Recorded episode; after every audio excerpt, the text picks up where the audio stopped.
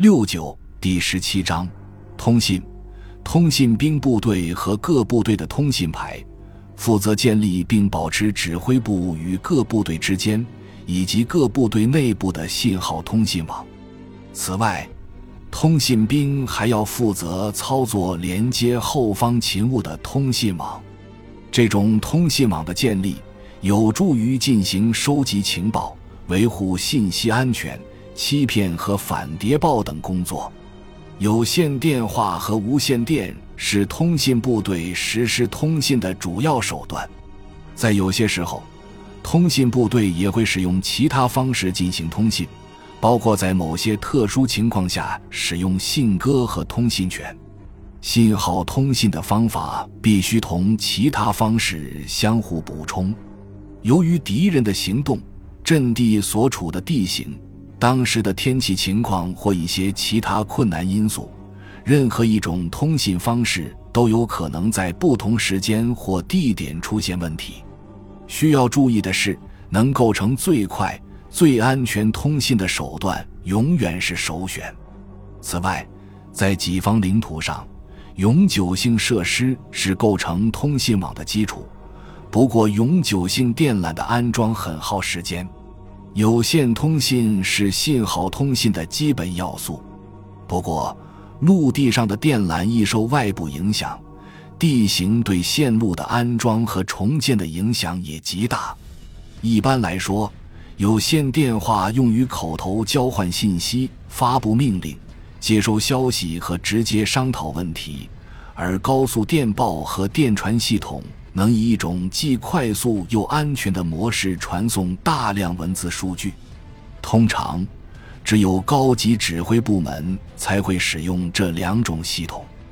无线电通信可以迅速投入使用，并实现信息的远距离传送。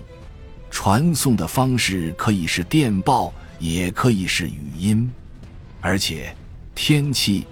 地形或敌人的武器对无线电通信的影响都不大，但是无线电通信对强烈的电气干扰非常敏感，任何无线电信息都有可能会遭到拦截，甚至敌人可以通过无线电测向来确定发射台的位置。无线电为有线电话提供了有益的补充，通常是有线通信的唯一替代方式。战场上，无线电主要用于指挥信息的传送。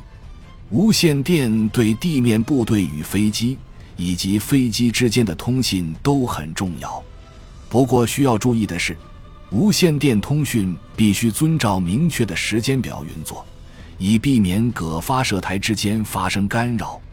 此外，利用无线电传送的信息也必须简短，过长的信息会使通信网超负荷，并给敌人提供利用信号获取情报的机会。信号灯通信不受地形影响，其有效性随恶劣的天气条件而下降。地形特点可能会导致难以建立有效的信号灯位置。战斗中，信号灯是有限。无线电通讯不可或缺的备用手段。较短的距离内，信号灯也可加强有线和无线电通信。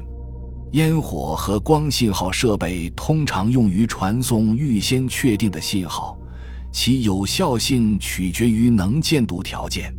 不过，烟火和光信号容易与敌人的信号相混淆，以及容易被敌人发出的假信号干扰。一般来说，步兵与炮兵之间，以及其他地面部队与观察气球之间会选用这种通信方式。此外，声音报警设备可用于警告空袭和毒气攻击。信鸽和通信权可用于传递信息、命令和示意图。需要注意的是，使用信鸽需要进行大量准备工作，逆风、雨、雾。雪以及雷雨都会降低利用信鸽进行通信的效率，而且在许多情况下是根本无法使用信鸽的。此外，必须提及的是，信鸽无法在黑暗中飞行，因此，如果处理得当，在短距离内使用通信权更为可靠。在战场附近，电话交谈、无线电信息和信号灯信息都有可能被敌人截获。部队必须以技术手段对付敌人的情报收集工作，违反通信安全程序可能会给己方部队造成严重后果。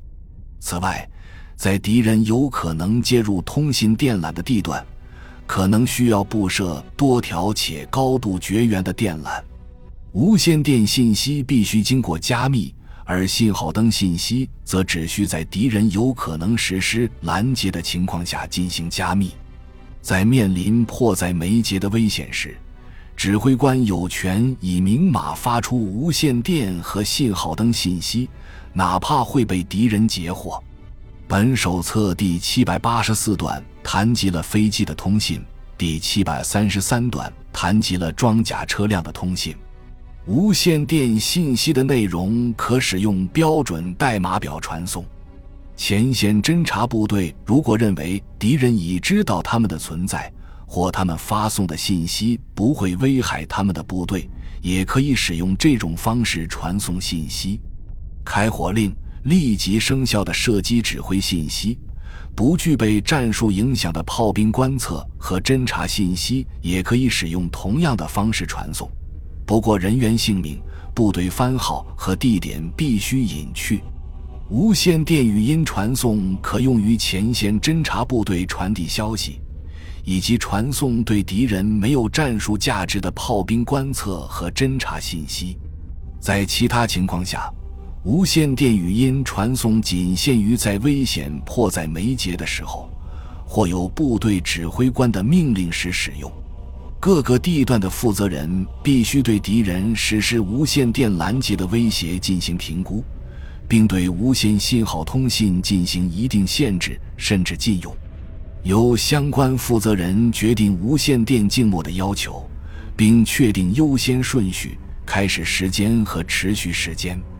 除非有其他指示生效，否则无线电静默应在作战行动开始时结束，而且。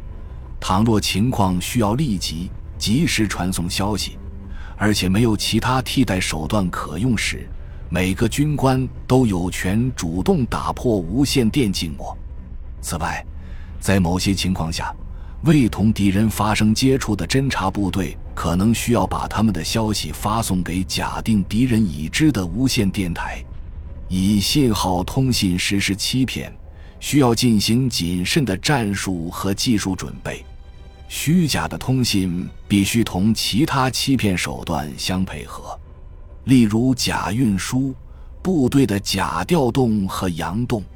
集团军和更高级别的指挥部可下令干扰敌人的无线电通信。公共广播电台可用于播放陆军官方公报，向普通民众下达通知、作出解释、发布警告，并反击敌人的宣传。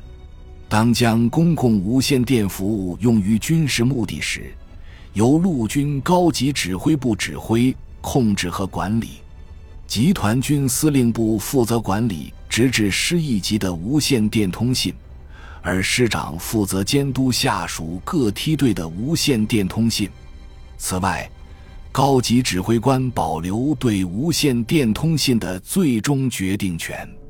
通信官不仅是师长的通信顾问，也可能是师属通信营营长。通信官可按照师长的意图，指挥通信兵的行动，并监督通信部队之间的协调。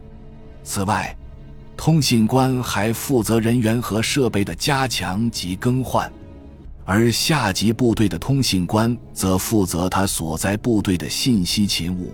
并保持同师属通信部队的联系。通信指挥官和部队通信官必须保持对情况和指挥部意图的认知，就通信工作提出建议，以及确保他们的上级可迅速了解当前态势。第一百零六段谈及了上级与下级指挥部门以及毗邻部队之间建立通信的责任。通信部队的投入取决于战场环境的具体情况，主要作战方向和主要努力点需要安全可靠的通信，与遭受孤立和威胁的敞开侧翼保持通信联系尤为重要。通信官应毫不犹豫地投入他掌握的所有人力资源，根据情况的要求执行一切紧急任务。虽然使用回收的设备可以节省时间和人员，但此类设备必须在重新投入使用前加以彻底检查。态势的变化可能会要求通信部队重新组织通信，部队应为此目的而组建通信预备队，并确保他们可随时投入使用。不过，需要切记的是。当通信部队的调动或替换有可能干扰己方通信时，不应采取此类行动。为指挥部和观察所选址时，所有指挥官必须考虑通信部队的要求。当高级指挥官指定下属指挥部的位置时，通信网的建立会更加容易。第一百零九段。谈及了高级指挥官在行军和战斗中的位置。在部队行进期间，各指挥部之间的无线电通信应保持待命状态，而有线连接则处于准备就绪的状态。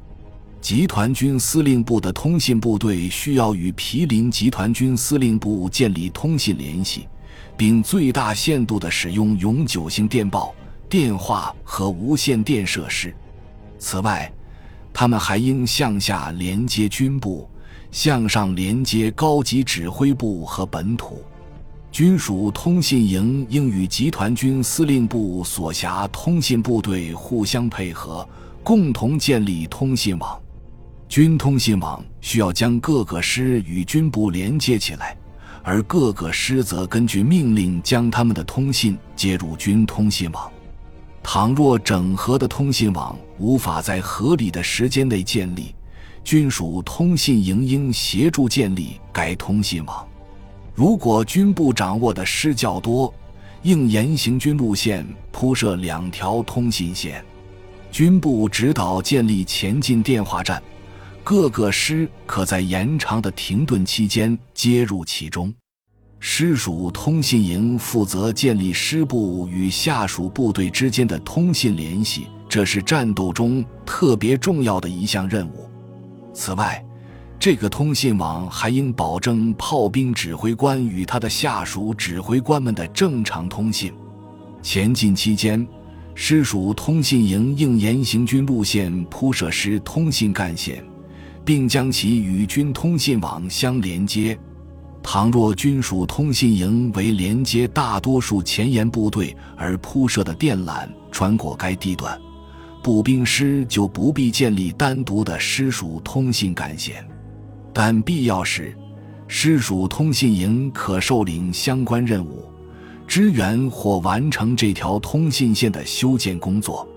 在这种情况下，师属通信官应负责师作战地域内有线通信连接的修建工作。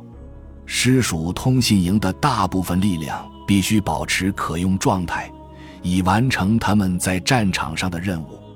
在即将同敌人发生接触时，该师必须摆脱与后方不必要的通信保持。各部队辖内通信排应负责建立部队指挥官与下属指挥官之间的通信联系。师属通信干线需提供通信联系，而无线电则是备用手段。当步兵师的通信干线发生故障时，可使用无线电和信号灯进行通信联系。为提高联系后方的有线通信的效率，并避免通信线路过长，可采用若干措施。在作战行动开始前，军属通信营和集团军通信部队可以延长师属通信干线，提高其战备状态，并设置横向通信连接。第四章至第十二章也谈及了通信部队的使用，主要信息参见地。九十段到第幺幺九段，第二百五十九段，第二百九十一段和第三百四十六段到第三百四十八段。第十三章介绍了骑兵与其上级指挥部门之间的通信。第三章谈及摩托化侦察部队与其上级指挥部门之间的通信。注释：师属通信营下一个完全实现摩托化的无线电联合一个部分实现摩托化的电话连。无线电连配备十四部功率较小的五 W 和二 W 电台。以及四部一百 W 大功率电台，电话连有四部交换机、六个马拉线段、十个摩托化线段，外加两个用于指挥部地域短途接线的连接线段。每个摩托化线段携带十二千米电缆，每个马拉线段携带八千米电缆，而连接线段则为三千米。信号灯是一种非常缓慢的通信手段，在战斗条件下，一份二十个字的信息可能需要十分钟才能传送完。